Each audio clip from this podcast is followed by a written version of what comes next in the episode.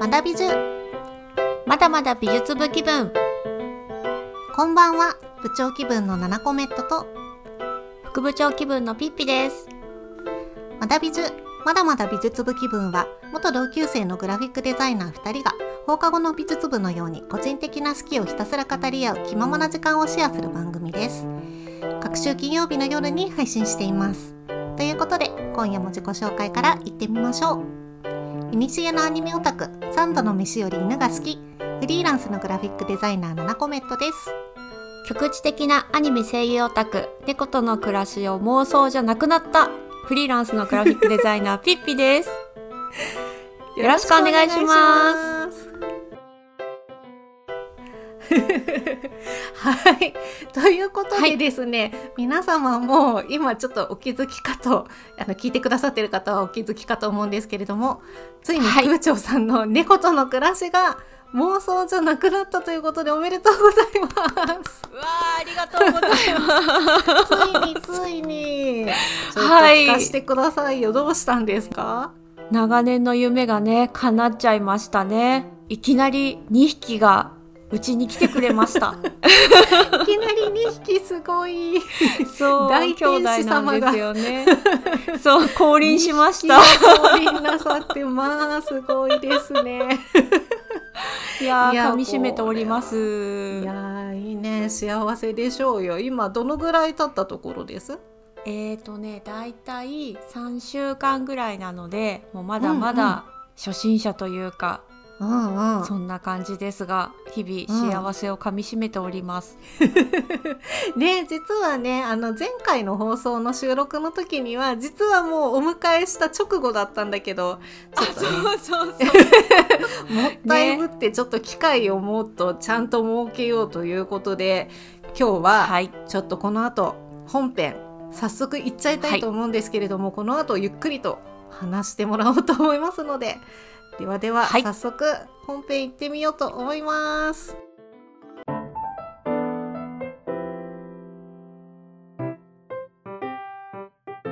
それでは本日のテーマ行ってみましょう。毎回一つのテーマについてナナコメットとピッピが好きをひたすら語り合います。一緒におしゃべりする気分でのんびりお聞きください。ということで、本日のテーマはここがすごいよ、動物との暮らし キューアンドエー。 うわー来ました来ました盛り上がりますはい、はい、盛り上がります、えー、三度の飯より犬が好きな部長ナナコメットと、いよいよ猫との暮らしが妄想じゃなくなった副部長ピッピが、動物との暮らしで感じているここがすごいよを キューアンドエー 方式で語ります。えーとですね、ではいつつほど私の方で質問を考えてみましたので、それにふたりで答えていく形でお話ししていきたいと思います。まずですね、そもそも私、部長ナナコメットは、えーうん、ワンちゃん、ミニチュアシュナウザーの女の子にさいはんを、えーうん、いっ頭飼っております、はい、そして副部長さんは、えーと、猫、オスにひきを飼っております。まだまだちっちゃい。最近にかげつになりました。はぁ尊き命本当にちちいこき命です。ちいこき命だね。尊い尊い。あ、もう尊さがすごいですけど、という前提でお聞きいただければと思います。はい、お願いします、はい、では早速 キューいち、 出会いや馴れ初めを教えてくださいということで、えーと、まず部長の方からいきたいと思います、うん、はい。えーと、うちのミニチュアシュナウザーの、えーうん、にさいはんになる女の子、名前はクッカと言います。クッカちゃん、えーと、はい、クッカってあのフィンランド語でお花、うん、フラワーの意味なんですけれども、うん、えーと、クッカはですね、えー、うちに来てまあにねんはんになるんですけれども、えっと、もともと私実家でですね、犬と共に育ったんですよ、うん、もうあの、うん、私がにさいとかの時に、うん、えっと、捨て犬をあのお父さんが拾ってきまして、でそこからずっと一緒で、っていう雑種のオスと一緒だったんですけど、うん、で兄弟のように育ってでじゅうよんさいの時に愛犬が旅立ってしまって以降ですね、ペットロスでなかなか我が家は、うん、あの新しいワンちゃんを迎えようっていうことがなかなかできなくって、うん、で、まあ、あの私も結婚してからも犬飼いたいなって思ってたんですけど、旦那さんがですね、うん、動物アレルギーがあるかもしれないっていう疑いがあって。そうだよね、うん、そうなの で, でももう私がもうどうしても 犬, 犬ちゃん犬ちゃん欲しいと思ってあのもうドッグカフェに行きましょうと言ってドッグカフェに一緒に行ってほうほうで旦那さんは無事に発作も起こらず、ああこれは大丈夫だねということが確認できました。あ、はい、よかった。で、うんうん、であのもうなんだろう、こう新鮮な気持ちってすごいね、ピュアな気持ちってすごいから、あの、うん、犬慣れしていない旦那さんがいきなり犬に囲まれて、うん、犬たちがキャッキャッキャッキャッワーってしてきたら、もう可愛くて可愛くてっていう感じになって旦那さんはとっても乗り気になってくれました。もうメロメロになっちゃったんだねきっとね。もうね、いやピュアな気持ちってすごいと思って、すごい部長さんしてやったりじゃないですか。実はね計画通りみたいなそうなのです。で、まああのうん、ワンちゃんを迎える時っていくつか選択肢があって、なるべくちょっとこうあのペットショップっていう選択肢は外して考えたいなって思った時に、うん、保護犬ちゃんかブリーダーさんのところからかっていうのを考えたんですけど、ちょっとあの旦那さんがそういうペット初心者でもあったんで、うん、そうだよね、うん、一般的に飼いやすいと言われているブリーダーさんからあの飼わせていただくっていう選択肢を取りました。うん、で、えっと、ブリーダーさんがいろいろ情報をアップしてくれているサイトというのがありまして、うん、でそこでですね、あのクッカの写真に私が一目惚れしまして、うん、なんかあのブリーダーさんが、えっと、そのガラケーガラケーで一生懸命撮ったブレブレのピントの合ってない写真だったんだけどそれでもね、それでも垂れ目で可愛いお顔がね、うん、あのもう印象的で、はあこの子に会いたいと思って、うん、であの生まれてよんかげつのクッカさんに会いに行って、はもうこの子だと思って、なんかすごい、うん、ユ, ユーモアのある面白い子だったのでちょっと即決しまして、気が合いそうと思って、でそれでいっかげつごに無事に我が家に迎え入れたというような出会いです。すいません、ちょっと早速長くなってしまいました。すいません。いえいえいえ、なんか聞いてるだけで幸せな気持ちになるね。えーと、私はですね、まあ、あの冒頭で伝えるぐらいずっと一緒に暮らしたいって思ってたんだけど、やっぱりこういろいろ環境が整ったりとか自分自身の心の準備が整ったりとかっていうので動き出したのは本当今月しがつの頭頃からだったんですね。うんうんうんうん、でなんかそうすそれを考えると結果すごいスピードスピード結婚みたいな感じ結婚うん、うん、感じなんだけど、出会いだね出会いだね、うん、そうそうでね、できれば少しでも社会問題の役に立てればいいかなと思って、まあ、保護猫ちゃんからっていうのを決めていました。うんうんうん、で実はお母さんの友達であの保護猫の活動をしててっていう方がいるのを知っていたので、まあ、つてというかのを知ってたので、まあ、そこにまず頼ったところ、あの早速、うんうん、その週のうちになんかにひき兄弟、うんいるんだけどどうって打診があってお早いなって思ったのプラスいっぴきを想定してたので、すごい最初ちょっとえって思って想定外って思って焦ったんだよね。うんうんうん、うんまあ、そうだよね、でもこれもいきなりにひきってね、そう、そうなんだよ。なんか私も、うん、あのナナちゃんと一緒で子供の時に育っ、うん、一緒に猫と育った経験はあるんだけど、そうだよね、実家でね飼ってたよね、うん、かわいい子。そうなの、うん、だけどやっぱお母さんがお世話をしてて、うん、私はなんか一緒に暮らしてるだけだったので、うん、めっちゃわかる。そうなんかにひきねいきなりお迎えしてお世話ちゃんとできるかなってところも不安だったんだけど、うんうんうん、なんかまあこれもご縁だなって思って、なんかその時に いってんご ヶ月ぐらいだったんだけど、うん、初めてにひきに会って、うん、そうちっちゃくてさ、うん、もうなんか、うん、もうね片手でこう持てるのねあー手のひらに乗っちゃうみたいな、ポ、ポテって乗る感じだったんだけど、いやもううん、もうねその子たちにしか会ってないんだけど、うん、もうダメだ、うん、この子たちの私幸せを守ると思って決まっちゃいましたね素晴らしい。はい、いや、わかるそれ。うん、でさらにさらにね、あの、うん、スピードがすごくてね、そのいろいろちょっと予定があって、うん、まあ、あのそこでその場で、うん、じゃあ、あのこの子たちをお世話させてくださいってことに決まったんだけど、うん、なんか、うんうん、いろいろ、まあ、向こうさんも早くもらってほしいで、こっちも、まあ、あ、そうだよね、 そ, そうそこまであのお待たせするわけにはいかないっていうんで、その週の予定を見たときに、うん、まあ、翌日しか空いてないってことになって、うん、翌日いきなりお迎えになってあのお世話させていただきますって決まった後、うん、めちゃくちゃお母さんに頼って、うん、どうしよう、何が準備必要なの、うん、みたいな感じで、もう必要最低限のものだけあの準備をしてお迎えしたっていう感じなので、本当今あのしがつの末ぐらいなんですけど、だんだん整ってきたところっていう感じです、うんうん、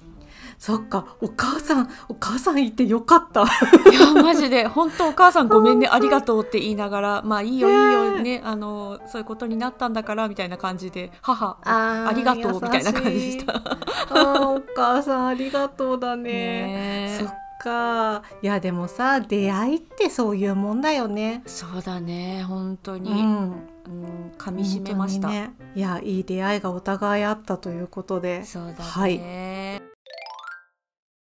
い、ではそんな感じで始まった生活ですが、えーはい、急に実際に一緒に暮らし始めてびっくりしたことはありますか、うん、ということなんですけれども、うん、えー、部長ナナコメントはですね、うん、その実家で犬飼ってたのがほぼもうなんだろうさんじゅうねんぐらい前とかなんで、あ、確かにそうだよねもうね、驚くことにね、うん、で、まあね、そこのさんじゅうねんまえの犬イコール外飼いの時代でしたよ。あ、外にいましたワンちゃんは。そうだね、確かに。 そ, それがね、今やもううちもマンションだしね、うん、あの室内飼いが普通なんですよね。確かに確かに、ね、そのギャップギャップがすごすぎて、うん、なんか超びっくりしたんだけど、うん、なんか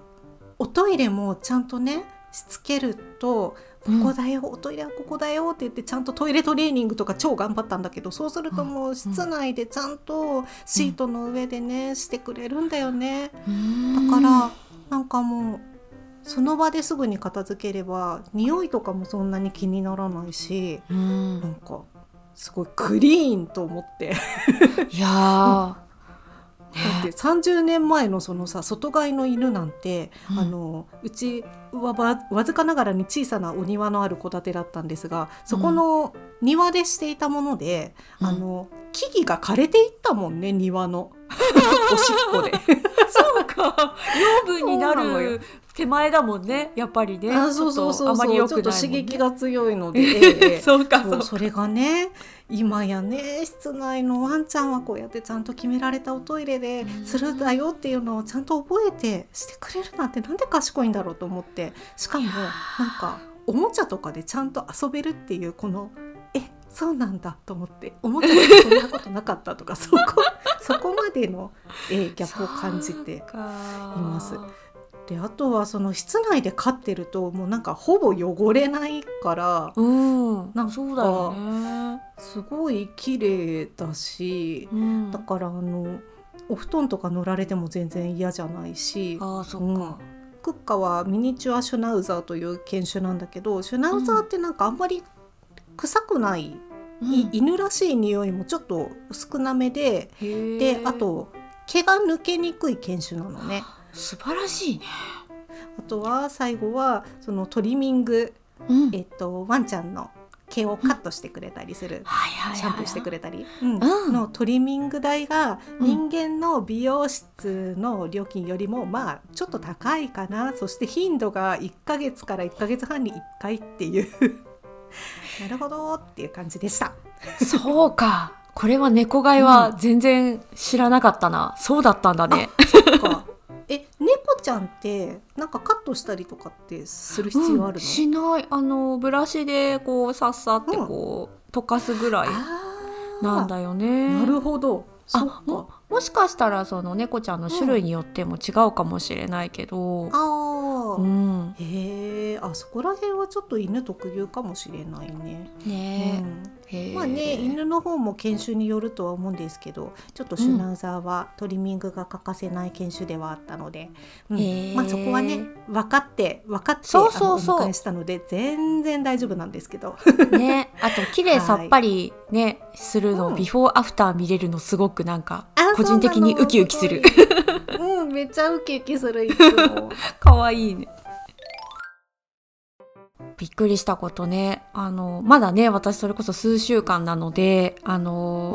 うん、ねという新米さんなんですが、まあ、うんうん、なんかねにひきで一緒にいるので、あ、ちなみに名前が、うん、えっとねつむぎくんとゆずくんっていう名前にしたんだけど、漢字なんだよね。そう、そうなんです。あのね、うんうん、糸編と木編が違うだけで、うん、あの右側が自由の由でね、うんうん、なんかちょっと揃ってるのがいいかなと思って、うんうん、そういう名前にしてみたんです。うん、美しいよね。ありがとう。ちょっと余談でしたが、そんな感じのにひきがですね。いえいえ、大事な情報。はい。そう、まあ、子猫ゆえに、うん、結構ね、うん、ずっとこう取っ組み合いをしてるんですよ。かわいい。そう、ケリケリケリケリしたりとか追いかけっこしたりとかしてたりするんだけど、兄弟らしいね。そう、うん、すごくね遊び回って運動不足にならなくてすごくいいなって思ってるんだけど、うん、いいね。そう、うんうん、それでその後にあのびっくりするぐらい数分ですやーって寝るのね、うん、その時になんかそう絶対にひきでくっついて寝るんだ。だからなんかすぎる。そう、なんかねすごいいろんなフォーメーションでなんかぴったりくっついたりとか重なったりとかなんか丸まったりとかしながらなんか絶対も絶対どっかしらをくっつけて寝てるのね。えー、なんだろう、安心するからかな。そうなのかもしれない。でね、私一人っ子なので、なんか兄弟の絆って、そうそう、ななちゃんもそうなんだけどさ、うん、兄弟の絆ってこんな感じなのかなっていうのをちょっとお二人から学びましたね。で、うん、あの仕事してるとね、あの本当に邪魔してくるのね。何してんの、ね、何してんのみたいな感じで、そうよくリモートの画面に映り込むみたいな、うん、あんな感じなんだけど、うんうんうんうん、あれは本当なんですね。あれは本当らしくで、なんかねまだ子猫だからこう足元から駆け上がってくるの、うん、膝の上に。でそれはすごくね、可愛いけど、かそう可愛くてありがたいんだけど、でもね、足が傷だらけで今爪立てられて、そうもうね至急対応必須なんですが、ちょっと消毒液ぐらいしか今まだ解決策がなくて、うん、ちょっと知識を集めたいなと思ってそうもうさこれからさなんか夏になってさ多少なりとも足を出すっていう時に本当に見せられなくて、そう、ね、そうちょっとね至急案件です、うんうん、こちら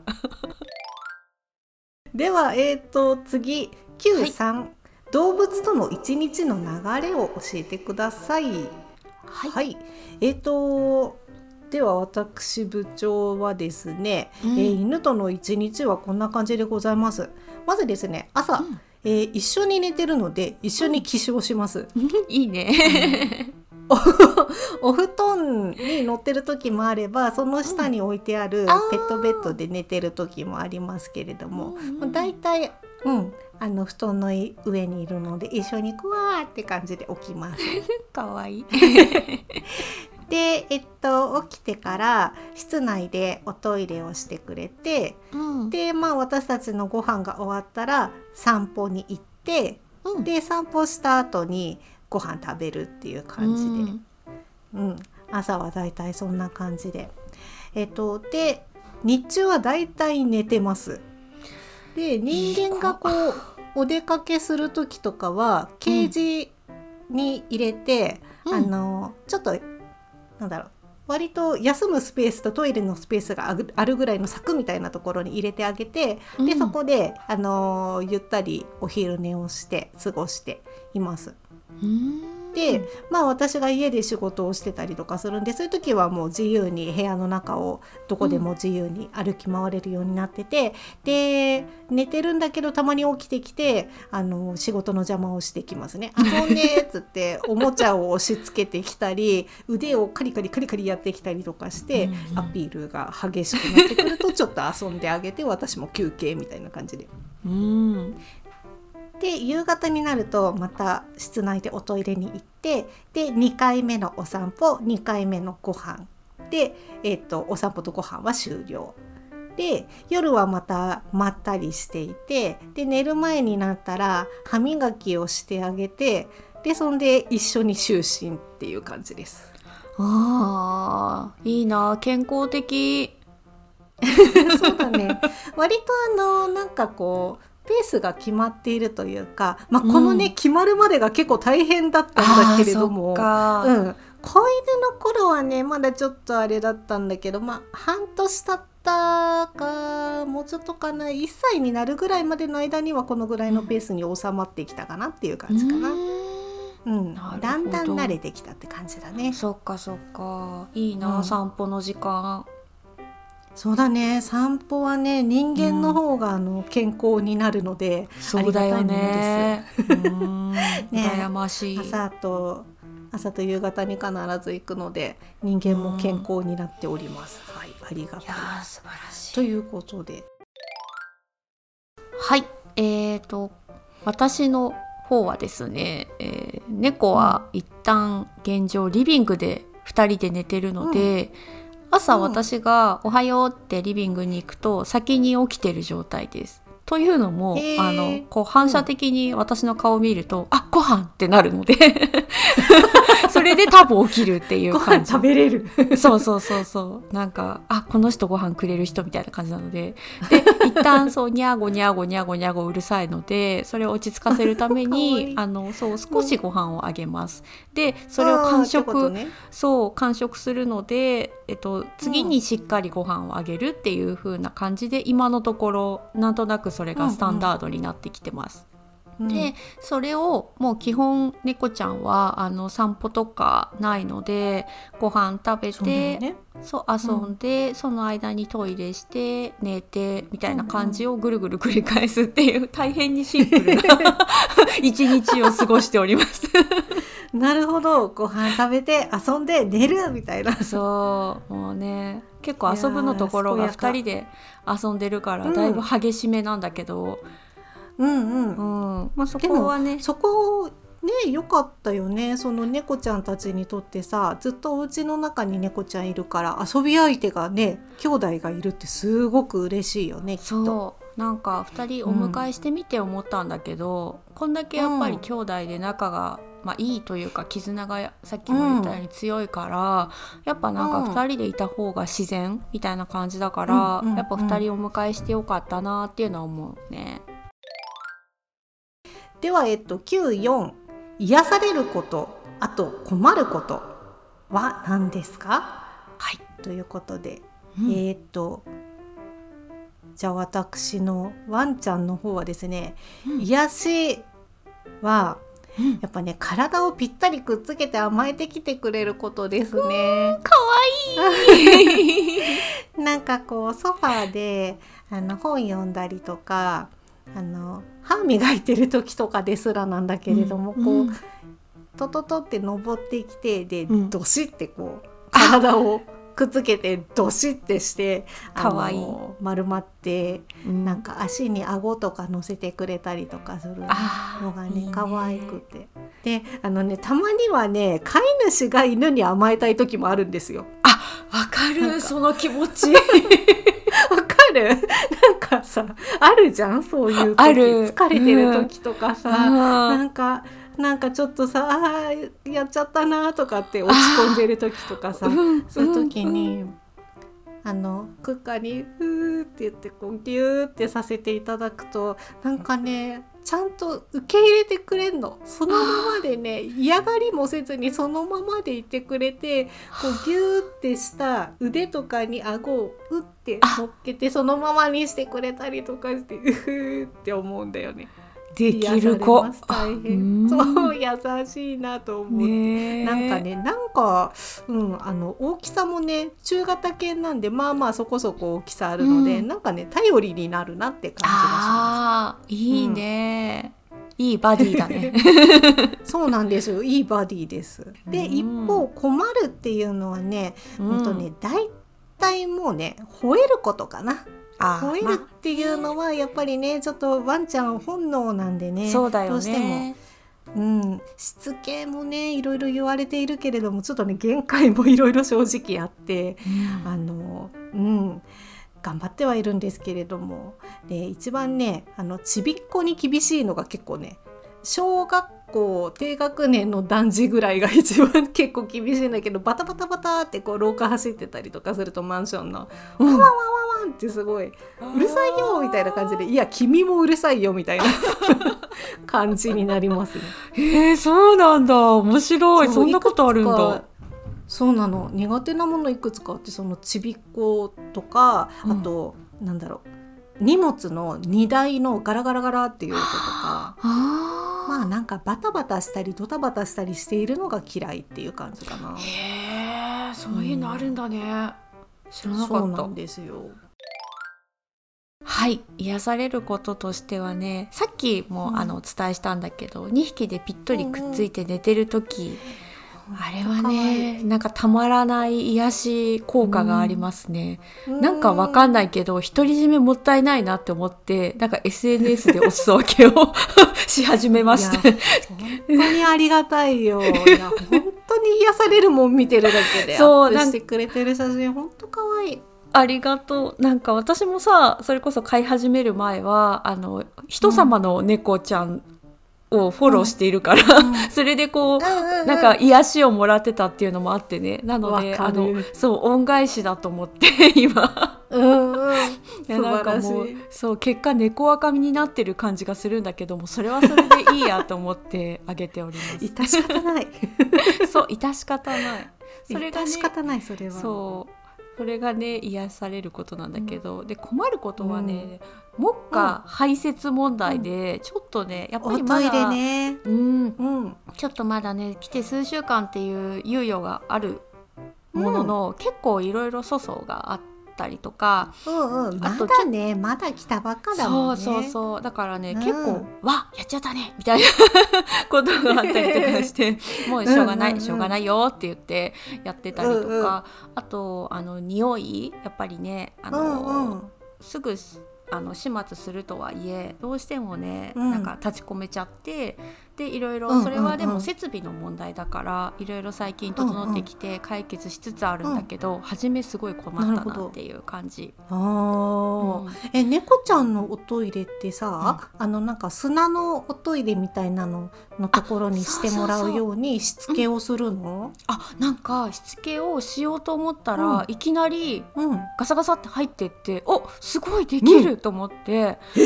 うん、そう。うんであの片方がやったら多分もう片方を見て真似するみたいな感じだからそこはね、うんうんうん、すごいなんかあのたまに粗相しちゃうんだけどあの、うん、ほぼトイレでしてくれる感じを初めから。そうなんだ。そうなんかちょっとそれは確かに感動した、えー、そういえば思い出した。すごいね。しかもあの、うん保護猫ちゃんだったのにねなんか修正なのかな。そうそうそうやっぱりそういうとこでするのがそうかもしれないね、うんうんうん、でねふたつめがねやっぱりねインテリア問題でね、うん、こうテ、テーブルとか棚とかにね、うん、登れるようになってきてしまって置きたいものが置けないっていう猫だもんねそうピョンピョンピョンってあーあーそこに行かないでっていうところがありましてこれはね多分一番気になってたそうそうなんだよでさ、ね、あのピッピさんのお宅さ棚の上とかにめちゃめちゃ素敵にこういろいろ飾ってあったりとかするのをインスタでも拝見しているからこれは猫ちゃんとの共存はどのようにするのかなって思ってたけどやっぱり今もっかちょっとあの問題を解決に向けて検討中ということですね、はい、おっしゃる通りです。切磋琢磨して何かしら解決策を導き出したいと思ってるところではありますがそうだね。なんかいい事例とかをいっぱい集めてね、うん、頑張るしかないね。はい、はい、では最後の質問になります、えーはい、きゅうごえー、いずれお別れもありますけれども、どんな一生を過ごしてほしいですか？うん、はい。えーとね、私もね、そのじゅうよんさいの時に愛犬が亡くなってっていうので、うん、ペットロスを、えー、体験している身なのでね、うん、いつかお別れが来るっていうことは分かるんですけれども、まあ、その分ね、あの今をとにかく一生懸命にね、一緒に生きてほしいなというふうに思っているので、いいね、えっとね、シュナザすごい体力のある犬種なんで、うん、あのいろんなところに一緒に行っていろんな体験をしてっていうことで、うん、思い出たくさん作ろうっていうふうにとにかく思ってますね。うん、うんで、あとはまあね、あのだんだん年老いてきたら、最近あの老犬の介護とかっていうのもいろいろね、あのうん、うんあるっていうのもね、知らされるようになってきたけれども、そういうね、介護も任せろという気持ちで、うん、素晴らしいおります、はいね、いやなんせね、こう種族を超えた、ね、信頼関係に日々感動しているので、もうあの感謝の気持ちを持って、あの幸せに過ごしてもらえるように楽しくいきたいなと思っております。はい、なんか私この前聞いてて、キャンプ一緒に行ってたのすごい羨ましいなって思った、うんうん、そうね、キャンプもねちょっといろいろ大変で、うん、あ、そっかそっか、あの、うん、もうちょっと慣らし期間が必要だなと思って、まずは泊まりじゃないデイキャンプをもうちょっと重ねていこうっていうことで、最近ねちょっとあの作戦を練ろうとしております。はい、ちょっとずつね。はい、えっとね、私そうなんだよね、ワンちゃんだとさ、それこそいろんなところに行ってとかっていうので、うん、なんか一緒に体験できるけど、やっぱり猫ちゃんはどうしてもお家の中で飼うっていうところなので、うん、なんかそうだよね、そうちょっとね、世界がを狭めちゃう感じでかわいそうだなって思うこともあったりするんだけど、いやいやそれは猫の一生を考えた時に、うんうん、お家の中を豊かにしてあげられればいいなっていうのを、うん、あの今思っているところ。でね、やっぱりさっきも言ったように兄弟だから、まあ、にひきで仲良く、うん、ほんと健やかに育ってくれれば何も文句はありませんと思って。本当に ね, ねその通りだね、うんうん、健やかに育ってくれればもうそれで十分だよね。本当に。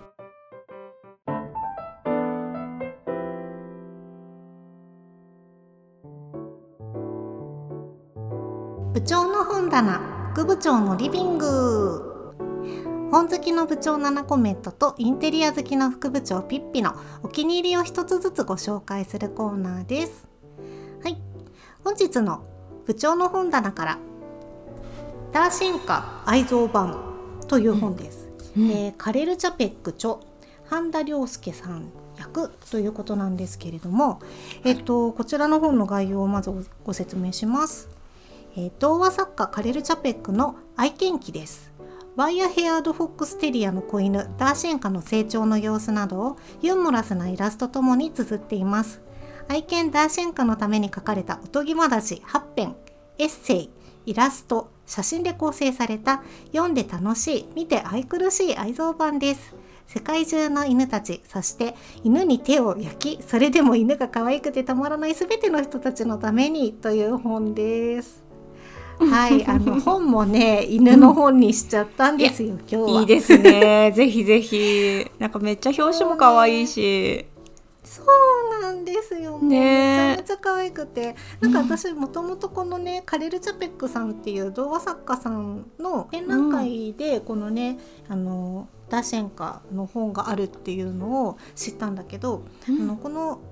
ダーシンカって世界一有名な子犬っていう風に言われていて、うん、なぜかというとこのカレル・チャペックさんのダーシンカの写真集が当時世界的にすごく人気になったっていうことで、うん、世界一有名な子犬と言われていたらしいんですよ。いや、それはそう言えますね。まあね、そのダーシンカ、うん、そうなのよ、ね、すっごい可愛くて、ワイヤーフォックステリアっていう、うん、テリアなんで耳が垂れてるような犬なんだけれども、うん、そのね耳がね黒くて体が白くてすごく可愛いんだけれども、ね、めっちゃ可愛い、うん、そうなの、めっちゃ可愛くて、でね、その愛犬のダーシンカとの暮らしをもうねすごいユーモアたっぷりにね、めちゃめちゃ読んでて笑っちゃうような感じの面白い文章とかで綴っていて、うん、なんかいろいろね子犬との日々の奮闘に共感したりほろりとしたりとかするんですよ。うーんでね、イラストがねすごいゆるいゆるい線画で、なんかこういう感じの、あーでもかわいい、さすが捉えていらっしゃるそうなのよ、めっちゃ可愛くって、こういうねイラストとかで素晴らしいゆるさの線画がちょっとツボだなと。あとはね、この白黒の写真がねとにかく可愛くって、うん、もうもだえちゃうんだけれども、なんかそこについてるキャプションとかもねすごいユーモ、ユーモラスで面白かったりするので、見てて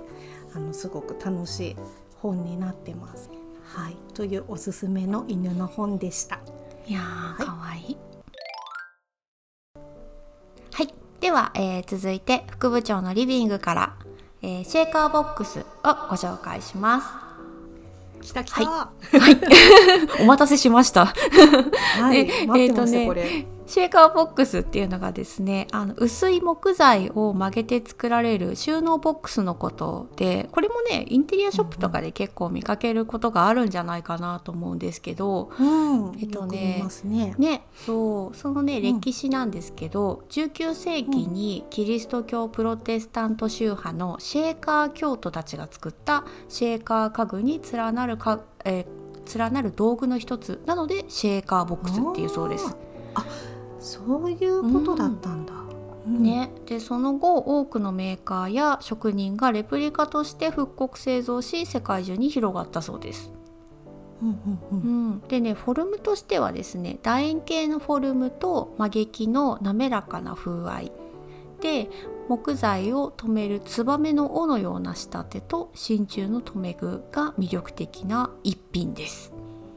うんうんでね、これいろいろなサイズや用途への展開がされている中で、蓋付きのオーバルボックスがベジャーかと思っていて、これは私が持ってるやつですね、うんうんうんうん、で エスエムエル とサイズ展開が、まあ、大中小みたいな感じですけど、でひとつ置いても可愛いんだけどみっつ重ねるとねすごい可愛いんだこれ可愛いよね、よく雑誌にそういう状態で載ってるよね、うん、そうそうそうそう、うん、でね、だから私は絶対お金を頑張って貯めてみっつ買いましたなるほど、そうそうそう正しいね、そうなんです、うん、でね、いいところとしてね、やっぱね中がどんなにぐちゃぐちゃなもので詰まってても、うん、蓋をしてしまえば、うん、いい佇まいをキープできるっていうのが最大のメリットとりあえず素敵になっちゃうもんね。そうなんだよ、中ひっどいんだけどこすっておくとね、あの、うん、それなりになるっていうのがね本当にありがたい買ってよかったって思った。そうで、思いのほか結構収納力があって、それも助かってるところです。あ、そうなんだ、うん、あでも楕円形だし入れやすいかもね。そうなんだよ、結構ねペンとかも本当にいくらでも入るし、なんか他に空き箱、うん、なんか取っておきたいけどあまり用途がわからない空き箱とかめっちゃあるあるでしょ、うんうん、そういうのがね、うん、結構スって入るのがねすごく助かってます。うん、あ、そうなんだね、うんうん、そうそうでね、プラス先週ご紹介したそのクリエイターの石井かなえさんって方がいらっしゃるんですけど、うんうん、その方がねすごく素敵なあのお宅のね、そう、うん、その方がねシェイカーボックスでこういろいろね展開していて、それこそね私も猫ちゃんの話になっちゃうんだけど、猫ちゃんのベッドをシェイカーボックスで作ってたりとか、うん、なんかねなんだってもうすごいおしゃれなのだからねそのめちゃくちゃおしゃれなアイディアだな。そうでシェイカーボックスってやっぱこうシリーズでこうね、持ってるとやっぱりどう、うん、いい感じで統一感が出たりとかするから、うんうんうんうん、なんか次そういうのもなんかシェイカーボックスで違うバリエーションで取り揃えてみたいなって思っています。なるほど、いや私もちょっとままあ揃えるっていきなりならないかもしれないけど、一つぐらいは欲しいなと思いましたね、うん、そうなんか一つずつ揃えていくのとかでもすごくいいと思う経年変化みたいなのも楽しめるし、うんうんうん、持ってて損はないのかなって思っています、うんうんうん、そうだね、なんかちょっとずつ集めるっていうのも楽しそうだしね。確かにいいと思います。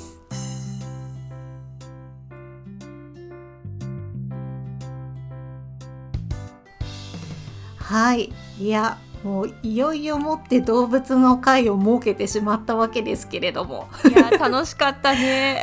楽しかった、もうなんかいろいろ想像しているだけでニヤニヤしながらちょっとね声が声がいつもよりトーンが高かったかもしれないまあ毎度のこと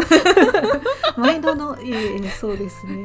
いやなんかその副部長さんのね猫ちゃんの飼うっていう話とか、うん、あのオープニングとかだけじゃ収まらんだろうと思って今回ねがっつりそうなんです、はい、設けさせていただいたんだけどいやありがたい、よかったね、い, いっぱい話せて嬉しかったし、うん、私結構クッカちゃんのことをいろいろとお話を聞いていたつもりでいたんだけど、うん、改めてなんかこういう風にあの話してもらったことでいろいろ教えてもらうというか知らなかったことが結構あったなっていうのに驚いた、うんうんうんうんうん、あそうだよね結構ね、うんうん、いや私もね猫ちゃんとの生活ってどういうものなのかなっていうところが、うん、細かいところがいろいろ疑問があったりしたので、そうだね、トイレどうしてるのかとか、うんうんうん、素朴な疑問がいろいろあったんで、うんうん、なんかお互いね犬好きと猫好きとそれぞれの生活知れて面白かったかなと思います、うん、面白かった。なんか参考にできるところとかあると思うし、ね、参考にさせてもらいたいと思いました、うんね、はい。ということで今回はここがすごいよ動物との暮らし キューアンドエー をテーマにお話ししました。また次回も放課後の美術部のように皆さんとおしゃべりできたらいいなと思います。それではまた次回、さよなら、さよなら。